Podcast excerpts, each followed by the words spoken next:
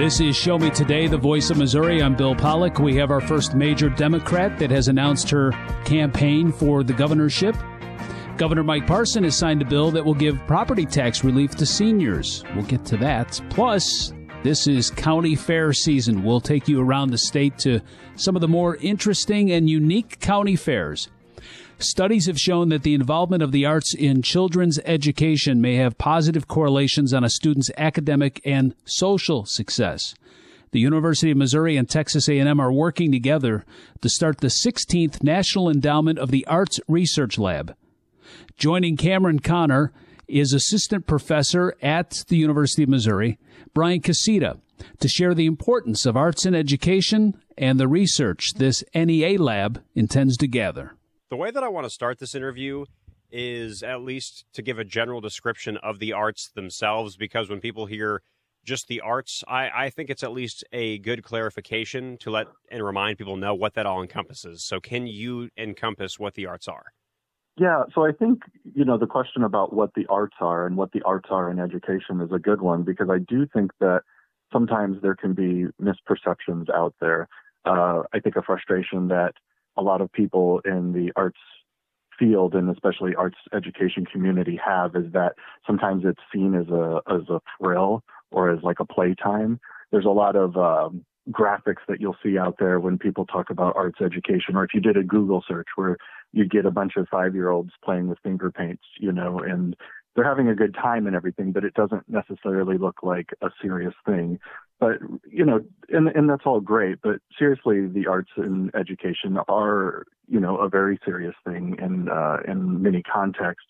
Whether it's kids learning, um, you know, the history of art or the tools and skills to make art, and that of course encompasses you know visual art, dance, music, media arts, a, a lot of different computer skills, um, uh, and choir types of activities. And I think that, oh, and then of course the literary arts, the literary arts, uh, you know, which sort of bleeds over into the humanities. And I think these are all essential ingredients when it comes to education. If we think about not just the sort of body of knowledge that uh, has been amassed through you know thousands of years of human history that is sort of like captured and recorded through the arts but also in terms of like providing students with outlets to express themselves to develop their social and emotional development which i think the arts also help us do Okay, and for anyone that's just now tuning in, this is Show Me Today, the voice of Missouri. I'm Cameron Connor. We're here with an assistant professor at the University of Missouri in the Truman School of Government and Public Affairs, Brian Kisida, and we're talking about a really important development that's going to be happening with collaboration from the University of Missouri and also another professor at Texas A&M University, Daniel Bowen. And this is basically to start a new NEA research lab. And for anyone that's curious about what NEA stands for, that's National Endowment for the Arts. When we're talking about sure. this research lab itself, can you kind of go into what what the research lab will do? Yeah, so you know it's a really uh, it's a really nice partnership with the National Endowment for the Arts, and they provide some funding uh, the NEA has been very um, savvy, I would say, in, in recent years in terms of taking their relatively small federal budget. You know, the National Endowment for the Arts is, you know, 0.0001% of the national budget, about $150 million a year. So nothing compared to what we spend in so many other areas. But they're very, very strategic, and one of their strategic initiatives is to commission research through the uh, creation of these research labs by partnering with um, academics and arts institutions uh, specifically to demonstrate through research the value and the benefit of the arts to society. So it's a very interesting um, way to provide sort of like a like a seed money, like a catalyst to produce the type of research that frankly hasn't been uh, really conducted around the arts. Um, ever. You know, it's it's been a very understudied area. It's very common, you know, to assess things like other skills that students learn in uh, schools. We all know what happens when we get um, students' report cards and things like that, and we sort of take it for face value that these things are important. But the um, value of the arts is just something that hasn't really been identified. What what are what are those benefits and what uh, how, how can they be measured and how can uh, those be shown to have some sort of societal benefit? Brian, the the next part about this, you know, and what you're going to be looking at specifically, it's looking at arts education and basically comparing it to how it involves student success. And that's not just at the individual level, that's also at the group and pro social level. So, what are at least the potential benefits of giving the arts as at least an opportunity for students to learn, and how does it overall benefit them and also their peers around them? Sure, and that's uh, that's that's one of the things that people in the arts education research community have struggled with because there's really these sort of two broad categories when it comes to this type of research. One um, one of those categories, and honestly, where the most research has been, has been driven by what the data are that are available. So studies, uh, previous studies have looked at correlations between students being more involved with the arts and being more likely to do uh, to get higher SAT scores, have higher graduation rates, uh, to be more likely to go to college. Um, and that is those studies are not necessarily rigorous, they're correlational. It may just be that students who are involved in the arts are just successful in general, and it's not really a cause and effect sort of relationship. Um, but they also are a little bit problematic from the world of the arts because it's putting the arts uh, out there as something that is in service of something else. Um, it's not as if we, you know, expect other subjects to necessarily bleed over. I don't, I don't think to myself, oh, does uh, taking algebra make uh, students do better in art class? But there's a lot of researchers that uh, had previously looked at, you know, does being in arts class make you better in algebra? So it's kind of been a, a one way sort of street there with that type of research, looking at how the arts might have transfer effects to other areas. And what's been lacking is more of just a distinct, specific look at what the actual benefits of the arts are that are just intrinsic to what is involved with learning in and through the arts. And so we focused um, in, in our research lab, we've been trying to focus more on those um, items. And from those from that approach, looking at things that are more intrinsic to the experiences of making and learning through art, um, those types of benefits have, you know, been, you know, there's a few. I mean, first and foremost, arts advocates and myself included would say, well, there, there doesn't necessarily have to be a, uh, some some extra effect. It can just be that the arts are a part of a well-rounded education and they are good in and of themselves. And learning about the arts is learning about you know, a one of the most popular ways that humans express themselves and record history and record culture. But if you take it a little bit further than that and think like, okay, well, what are some of the more ancillary benefits um, that are also things that we would care about from an education policy point of view? And those things would still include the arts are uh, an incredible way to learn history. The history of human civilization is most often recorded in the arts. The arts are an incredible way to learn about other cultures because arts um, you're, you're, exposed to different cultures and their arts from around the world. To go a little, little bit more into the ancillary effects, there's this um, whole notion of social emotional development, which has become more and more of a thing that educators and education policymakers have started to realize are important, uh, including being corroborated by another uh, few important studies showing that social emotional development really, really is a, a strong predictor of success later in life. And so when I say social emotional development, you can kind of break that down into the social and the emotional. And in terms of the social, the arts, um, they're a language and they're a way of communicating. and often they're a way of collaborating. So when students are learning um, to do a, a, performance in a play or something. They're working with their peers, they're collaborating, they're involved in teamwork, and and and they're learning to express themselves. Um, so the, the, there's that whole line of research in terms of the arts being a valuable way just to learn how to communicate with others. The other um, part of social emotional development is the emotional part, which is um, also producing a lot of research. So the arts, the theory there is that the arts um, provide a way to uh, cope and deal and manage, you know, the aspects that uh, life brings, you know, the the things that we are faced with in life, and how do we deal with those? And so many times we deal with them by engaging with the arts. If if I if I'm watching a a play or a musical, or even if I'm just like binging something on Netflix, I'm getting something from that, which is uh, watching somebody's representation of reality and characters and situations and emotions and how those things are being processed. And I think we take for granted how much that is an important component of our lives.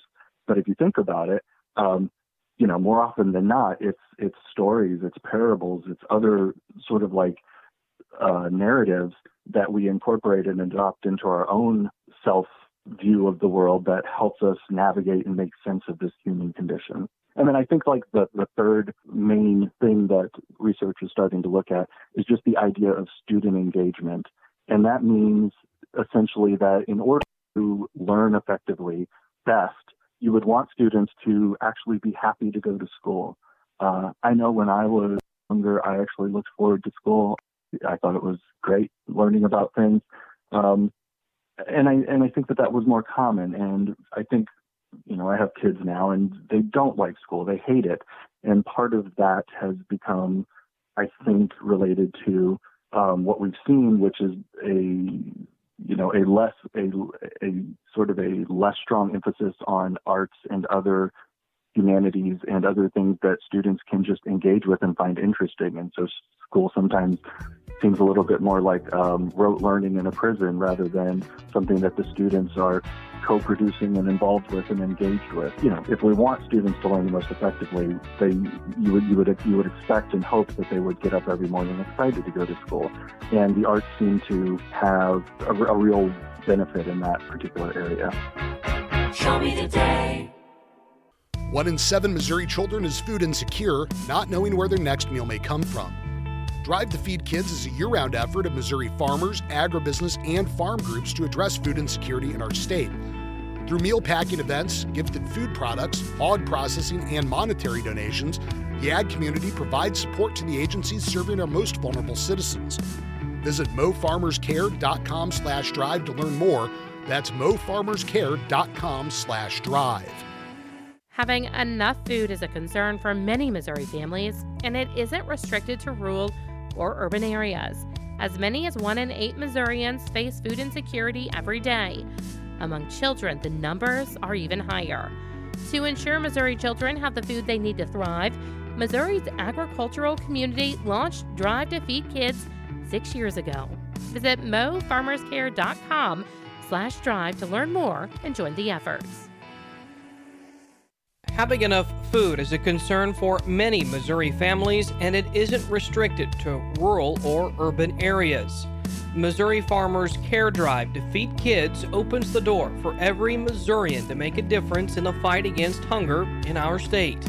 All proceeds are dedicating to feeding Missouri's network food banks who work daily to alleviate hunger. Visit mofarmerscare.com slash drive to learn more and join the effort. Since Missouri's agricultural community joined together to help support the launch of Missouri Farmers Care Drive to Feed Kids in 2017, the drive has generated 11,224,132 meals that have all been donated to Missourians in need. Together, we can get Missouri food products on the plates of hungry Missouri children and their families. Visit mofarmerscare.com/drive to learn more and join the effort. Do you worry about how much someone drinks? Do you feel angry or depressed most of the time? Do you feel neglected or unloved? Do you feel that if the drinker loved you, she or he would stop drinking? If you answered yes to any of these questions, you are not alone. Not everyone trapped by alcohol is an alcoholic. Families and friends are suffering too. Al Anon and Alateen can help. Call 1 866 200 0223 or visit alanon.org slash help. The United States Deputy Sheriff's Association is a national nonprofit and the largest non governmental provider of services to law enforcement. The USDSA assists city, county, state, and federal agencies with free safety equipment donations and officer survival training, along with cash donations to families of law enforcement officers who perish in the line of duty, college scholarships for the children of law enforcement, a citizen awareness program, and more. For more information on the USDSA and how you can help, visit usdeputy.org. This is Show Me Today. Governor Mike Parson has signed a bill that will give property tax relief to seniors, but the bill could be blocked from taking effect. Alisa Nelson is with Doug Hayter with the Missouri Association of School Administrators about the effects the bill could have on schools. Well, Senate Bill 190 has a couple of provisions. Uh, one is pension, Social Security, income taxation exemption, which currently exists in some form. But the bigger part that we've uh, expressed concern about and been looking at closely is the property tax credit for seniors and how that could potentially play out in regard to, to general revenue for the state of Missouri. Let's say the governor decides to sign this. Would this have an impact on things like, uh, could it have things, uh, impacts on things like teacher raises, teacher uh, pay for retention efforts, substitute teachers, programs, activities, stuff like that? Well, absolutely you know, when you look at local school district revenue, we're all familiar that when we pay our property taxes each year, that the public school in that area is typically a large percentage recipient of those funds. So anything that's going to decrease uh, the amount of potential revenue that they can receive is going to is going to result then in potentially loss of adding to salaries, additional staff, et cetera. I, I'm wondering if there's like a happy medium out there to where um, you know, we help keep the revenue flowing to schools and yet uh, you know, help help seniors and not price them out of their homes. Any thoughts on that? Do you have any uh, have you suggested any ways to find a path forward that way?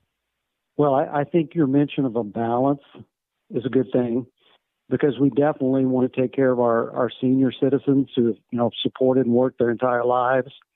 And we do need that balance to allow them to, to stay in their homes and be able to afford it. The details of this, however, from our understanding is that if you're, you know, if you're eligible for Social Security benefits, you own the home and you're liable for the taxes, that it can basically be frozen uh, at that particular point in time, and you would never pay any more than that amount. And many of the other programs that we currently have in place, like the circuit breaker program, there's currently a, uh, tax benefit on Missouri public pensions and Social uh, Security that are dependent upon how much income that you make.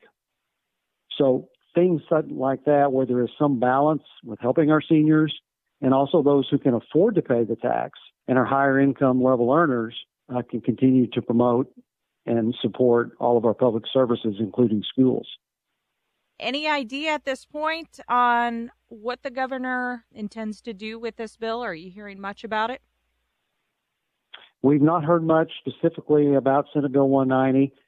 As you know, you know during the session, uh, tax relief was a, a, huge topic throughout the session. And originally, uh, we thought it was going to kind of center around a limit on the increase in residential property assessments. There was a 10% that was proposed at one point, and then late in session, uh, everything kind of turned, and we ended up uh, with Senator Luke Luetkemeyer and Senate Bill 190. So we were a little caught off guard, I think, uh, late in session when that happened, but not from the standpoint that tax relief, uh, of course, especially uh, on the Republican side, was a, a huge item for them throughout the session would that have resulted in something much different if that's the route that uh, the legislator legislature would have taken instead? Yeah, I think it would have. Uh, you know, we've seen instances around the state with you know double-digit multiple increases in assessed value, which can be difficult for anyone. You know, it's important for you know county assessors to be consistent. Although you know we know they're elected, so different people come in and out so that you're not seeing those those huge increases. You know, there are limits on taxing entities and how much they can levy. and the consumer price index from the previous December, for instance, for school districts, it's going to limit you. So many times, even though uh, assessed value might go up 20%, uh, the consumer price index might be 5%. So you're capped at that amount of revenue that you can receive additionally, and that's when the rollback of levies come in. And so the levies then roll back to accentuate that other, in this case, that other 15%. So there's safeguards in there currently, and as long as the process is consistent and fair, it works pretty well. But when it gets out of whack and then needs to be caught up, I think that's where we see these extreme examples. Senate Bill 190 could freeze property taxes for Missouri's senior citizens. And, uh, you know, most of the property tax funding uh, goes to fund local schools and governments. We have Doug Hayter, Executive Director of the Missouri Association of School Administrators, joining Show Me today uh, to explain a little bit more about this. And of course, the governor has until July 14th to decide what he wants to do with this bill. So he's got a little time left here. A, lot of uh, bills waiting for finalization on decisions from the governor, and this is just one of them. Is there anything else, Doug, that we haven't talked about when it comes to this bill that you think is important to mention?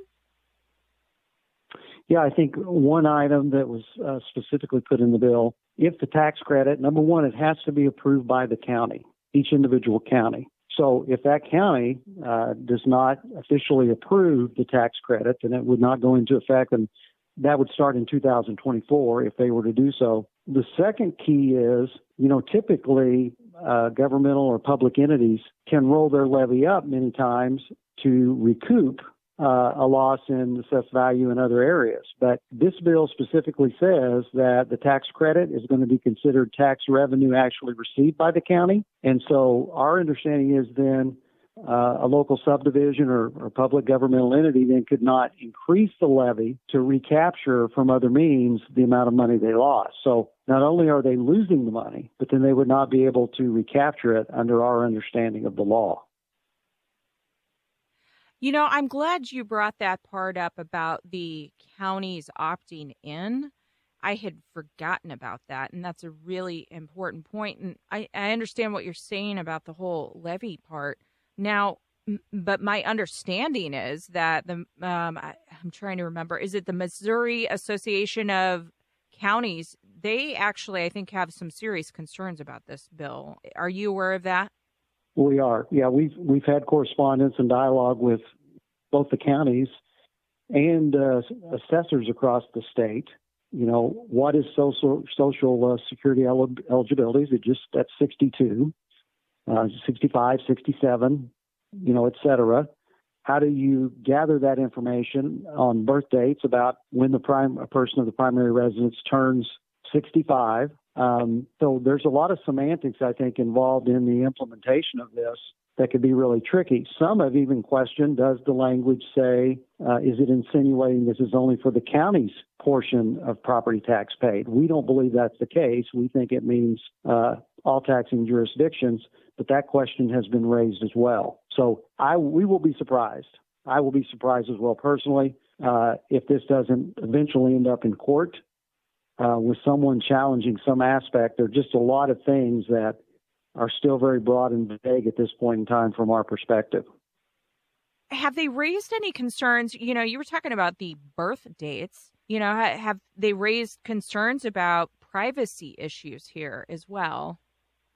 You know, that's a good question. Uh, I've not heard a lot of dialogue, you know, around that specific issue. Um, but you would have to gather that information. You know, is that private information? Is something that you know can be readily available? And then how do you verify if someone claims? Uh, I'm assuming there'd have to be some verification there as well. So undoubtedly a lot of things that would have to be worked through to, to really make this work, uh, you know, as smoothly as possible. All right. If you're tuning in, want to hear more, subscribe to Show Me Today on Apple or wherever you get your podcasts. This is Show Me Today, the voice of Missouri. Meet Ed, movie buff, animal lover, safe driver. Five years of driving an ambulance teaches you a thing or two. If people knew what I know, lives could be saved. When I see a car trying to rush past a turning bus, I get concerned.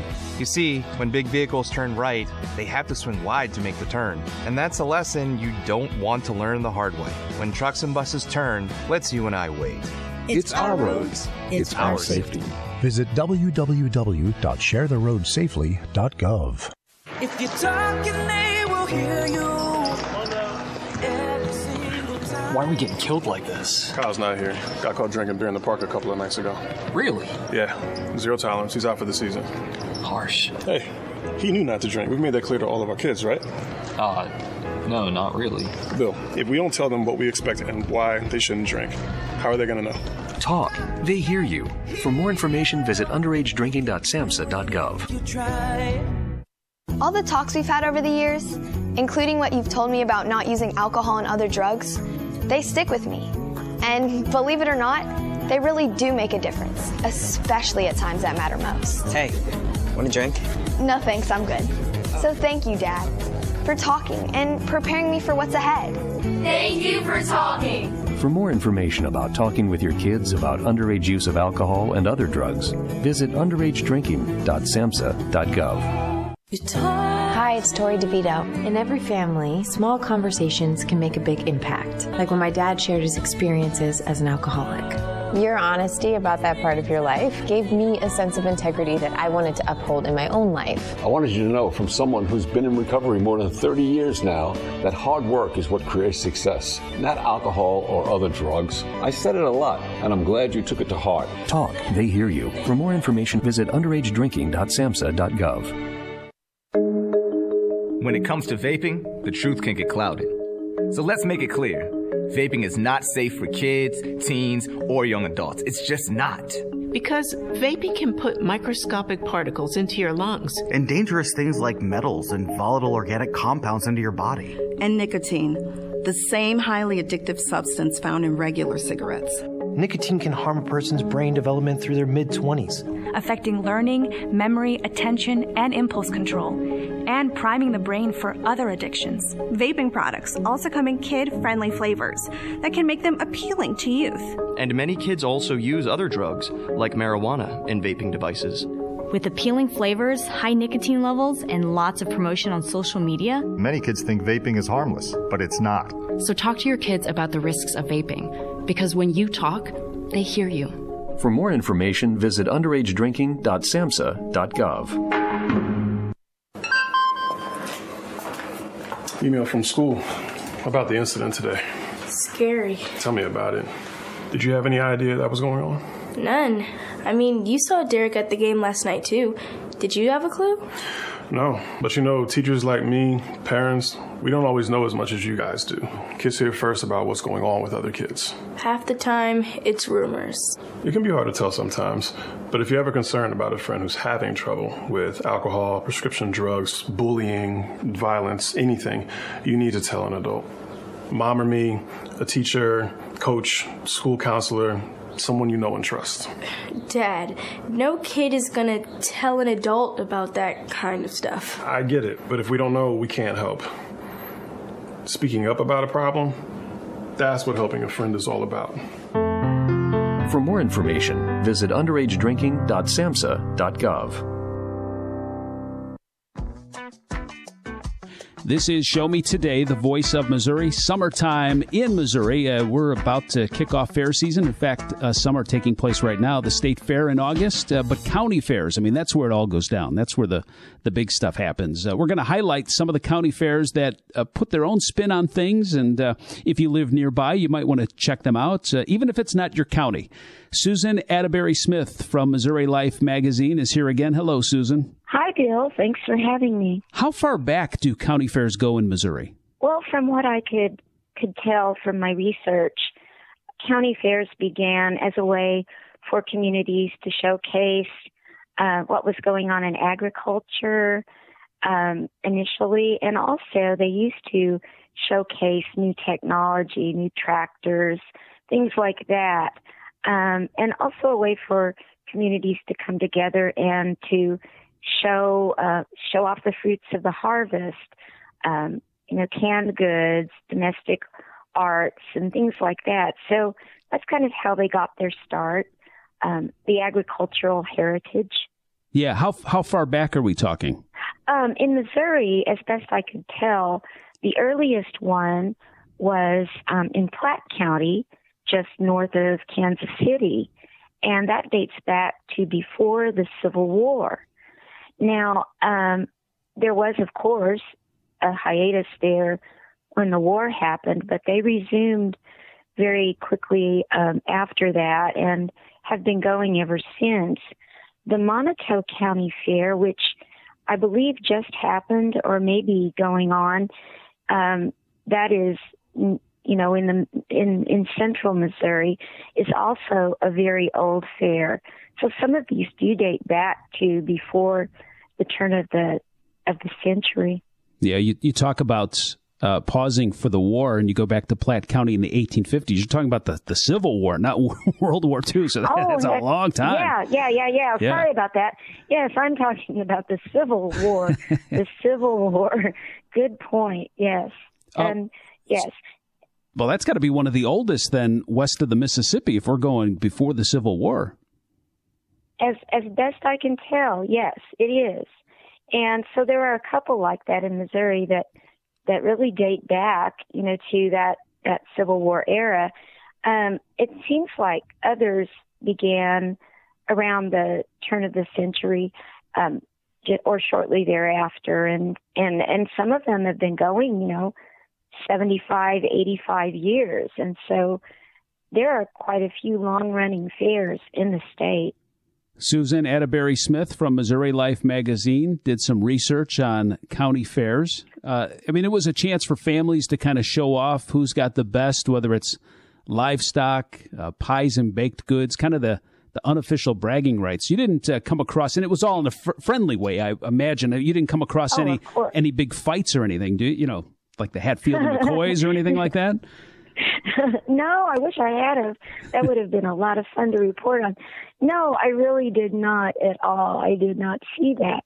Um, I, I'm sure there are some healthy competitions going out there in the livestock arenas and, you know, in the in the 4-H buildings and things like that. But I didn't. I know I did not see one unfriendly competition going on people um, do rodeos count but of course those the one i saw in webster county was a professional rodeo so that's what it's all about yeah well that's yeah pretty stiff competition there between uh, bulls yeah. and cowboys there uh, yeah you know, absolutely people brave the heat and it becomes a, a, part of the community and, and people are afraid to to miss a fair they might miss something big and you know mm-hmm. in some of these fairs susan you found people that it's like generations have been taking part in these sure. county fairs Sure, sure.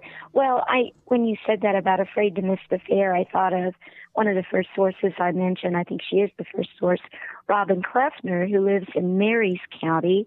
Um, she lives in Vienna, I believe, or grew up around that area, and she never missed a fair growing up. And she was sitting there on a bench. It was a super hot day in September, waiting for her grandson Cooper to compete in the Kitty tractor pull. But she also told me, and unfortunately, you know, with print journalism, space is an issue. She also talked about her father and how he had pitched horseshoes when she was growing up in competitions there at the fair and competed in a pipe smoking contest. and and she said people would smoke that those pipes until they couldn't smoke them anymore and then they would just drop out.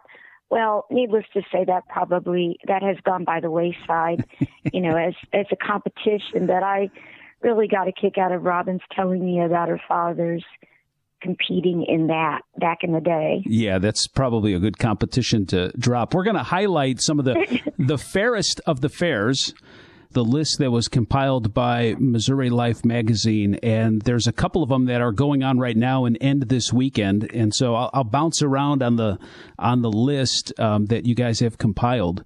Uh, but the Laclede County Fair, you know, you were mentioning guys that pitch horseshoes, and I think our yeah. generation, our generation has just uh, we're weak. We've gone from uh, horseshoes now to throwing bean bags. Uh, cor- cornhole has now taken over for horseshoes, and I, I think our uh, granddads would look down on us and be embarrassed that we've uh, that we've gone to cornholes. But Laclede County Fair in Lebanon, which goes on through the fifteenth, uh, they've got a big cornhole tournament there. That this is going to be probably going to be a fierce competition. Uh, the look of intensity on the competitors' faces was uh, very strong. And so I think that uh, people certainly have something to look forward to. Could I be in a cornhole tournament? No. When we play cornhole in our backyard, we have to, you know, move the boxes or whatever they're called.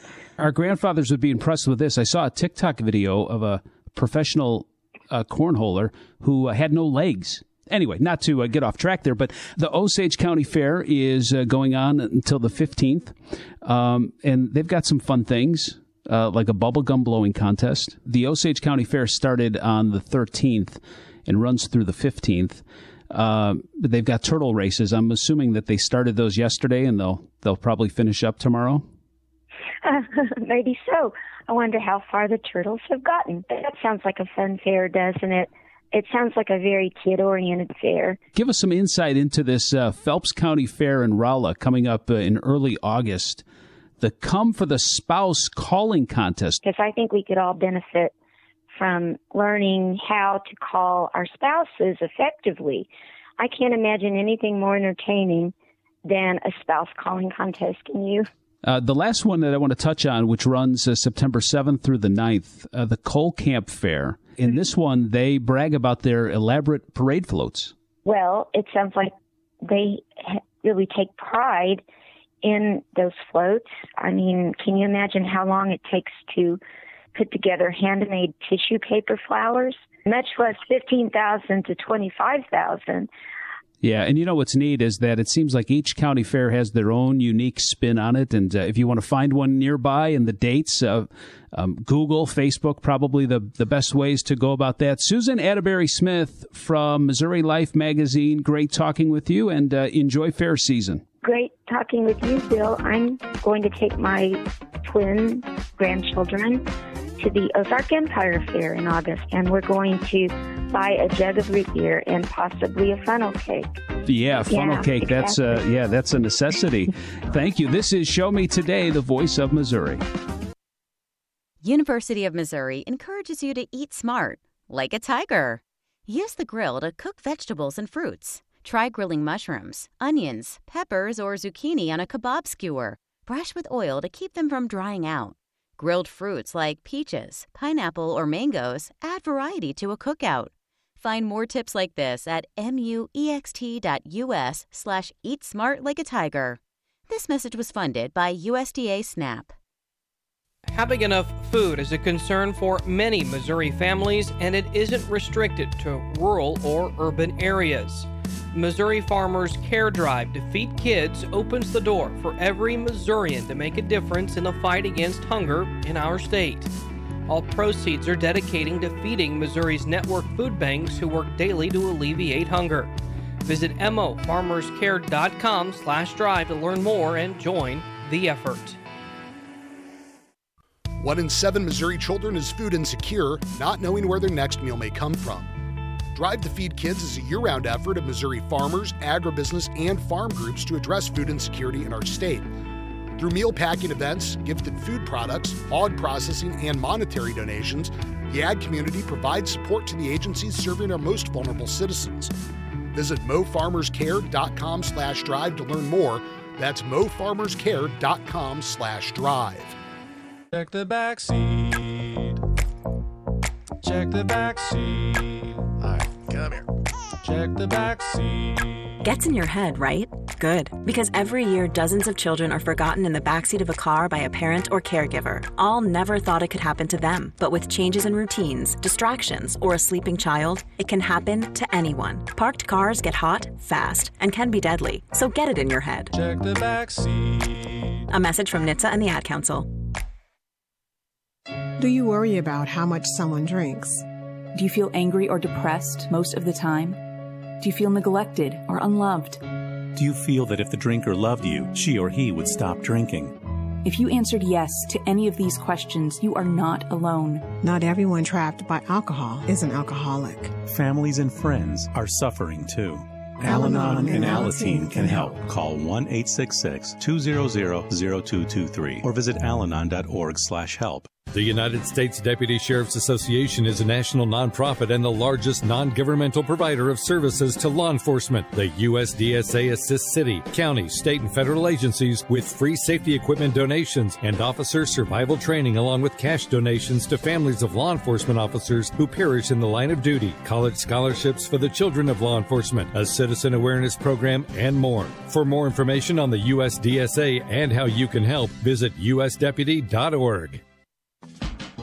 This is Show Me Today, the voice of Missouri. I'm your host, Bill Pollock. Glad you're with us. Missouri's governor race is heating up, and we have our first major Democrat to announce their campaign. Springfield's Crystal Quade joins Marshall Griffin to discuss her announcement. I've covered you a number of years in the legislature, and um, we've you know visited a few times. So this this is going to be definitely a new chapter for you, uh, running for this office, and and also if uh, you win this office. So let's start out first with uh, letting people know who you are. You know, someone in Hannibal might not be quite familiar with you as uh, Springfield. So who is Crystal Quade? I appreciate that. Um, so I grew up in Southwest Missouri, um, and you know, most of my childhood, I my early years, I was raised by a single mom who waited tables, um, and we moved out to Webster County.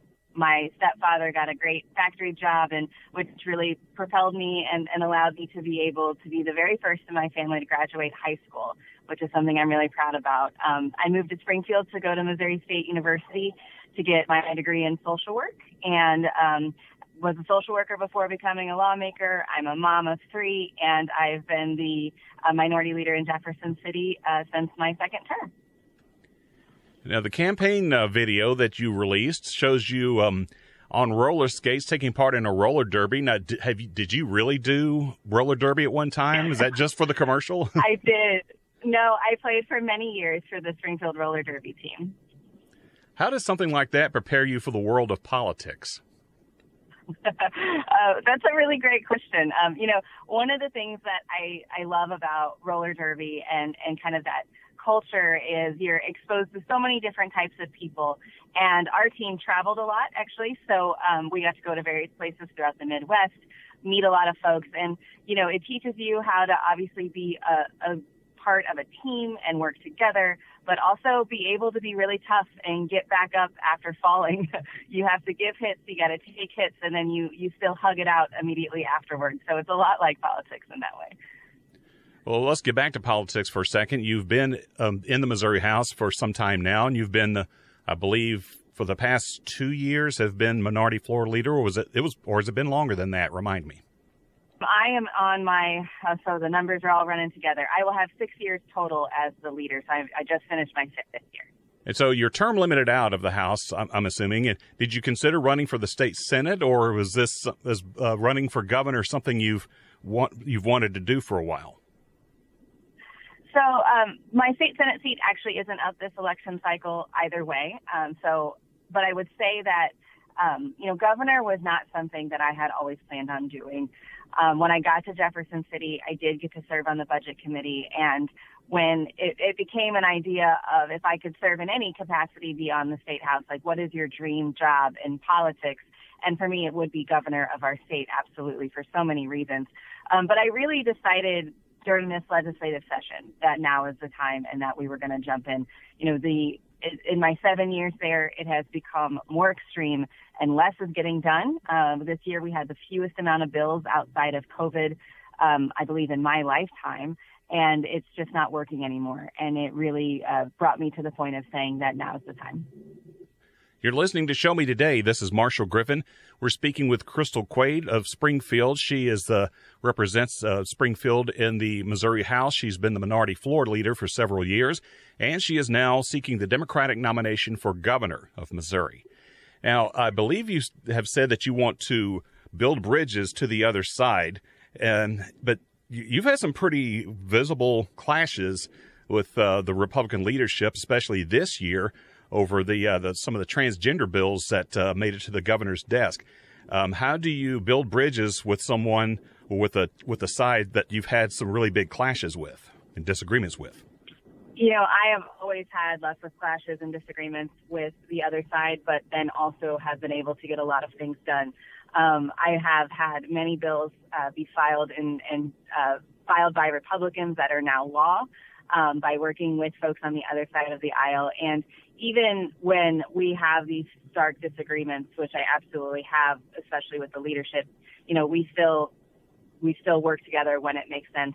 Just a couple weeks ago, the speaker and I were, were speaking on panels together for uh, several hours with some high school kids. You know, politics is one of those things where um, you're going to have disagreements on solid core value issues, um, but there is also lots of room and always room for discussion um, and collaboration.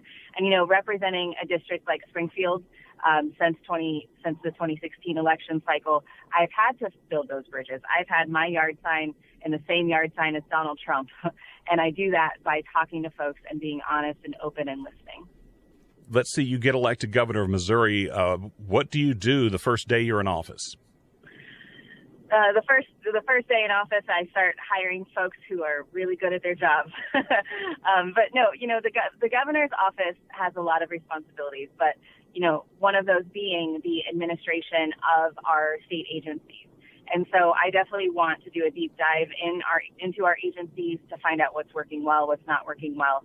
Um, you know, in my time in the legislature, we've had a lot of problems with the way these the different agencies have been been being ran from Department of Revenue um, to Children's Division. And so I really want to spend a lot of time reinvesting in those agencies so that Missourians are getting what they what they need from their state government.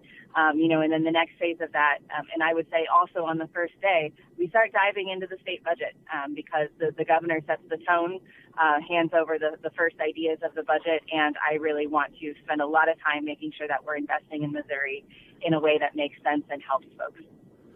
Are there any particular areas of Missouri that you feel is not being invested in uh, properly or enough? Absolutely. Uh, you know, our we've done we did a lot this year for infrastructure, and I'm very grateful that we were able to do the things that we were. But there's still a lot uh, that needs to be done when it comes to our roads and bridges. Uh, you know, the governor actually vetoed some funding for I-44, um, and we need to be doing a lot more for our ports as well. You know, Missouri being the middle of the country um, and a hub for transportation, we need to be doing that. Um, we need to be doing more for childcare. You know, the we tried to do some things this year, legislative year, um, but we did we, those proposals weren't able to actually make it to the governor's desk. But we need to be investing in real early child care for families because that is such a huge barrier, not only for folks getting back to work, but for our small business owners to be successful. Um, and again, looking at our state agencies, you know, um, I'm a social worker, so I definitely have a heart for, for the way that our children's division is being ran or the, where those issues exist. But you know, we're we also I also get stories every day from Missourians who are waiting for hours on end to at the license bureau offices to be able to renew their license, right? So there are a lot of places that we need to be investing in. You're listening to Show Me Today. This is Marshall Griffin, and we are speaking with Crystal Quade. She's uh, running for the Democratic nomination for governor. She currently represents Springfield in the Missouri House of Representatives and has served as minority minority floor leader in the Missouri House. Now, at one time, uh, it wasn't that long ago, Missouri was considered a bellwether state. A purple state could go either way, depending on the election and who may be running. In more recent years, has been considered a solid red state with the exceptions of St. Louis, Kansas City, Columbia, and, uh, and parts of Springfield. So, how do you, as a Democrat, um, uh, reach out to areas that are solidly Republican and uh, and get them to say, "Hey, you know what? You you would be a good choice to represent them in the governor's office." Yes. So I, you know, when we look at the ballot initiatives that have passed recently in our state, um, from the, the marijuana, the, the, minimum wage increases, anti-right to work, minimum, um, you know, the Medicaid expansion ballot initiatives, those initiatives passed not just because these cities turned out, but also because rural Missouri voted towards that. And um, we know that for anyone to win statewide, it has to be a both and conversation. We have to get folks to, um, in the cities, increase voter turnout, but we also do need to reach folks throughout the state of Missouri. And I believe that um, throughout the state of Missouri, regardless of where folks live, they are frustrated with the um, infighting, they're frustrated with the extremism, and frustrated with lack of production out of Jefferson City. Folks are struggling um, everywhere throughout our state um, for various reasons, and they want government to to actually care and pay attention and stop fighting about these um, super extreme partisan issues and actually be investing and spending time in things that help make their lives better. And so we're going to spread that message everywhere that we go throughout the state. And I do think that it will, that some folks will identify with that. That was Crystal Quade. She is the minority floor leader for the Missouri House, and she is seeking the Democratic nomination for governor of Missouri. If you're tuning in late or if you want to hear more, subscribe to Show Me Today on Apple or wherever you get your podcasts. You're listening to Show Me Today, the voice of Missouri. Show me today.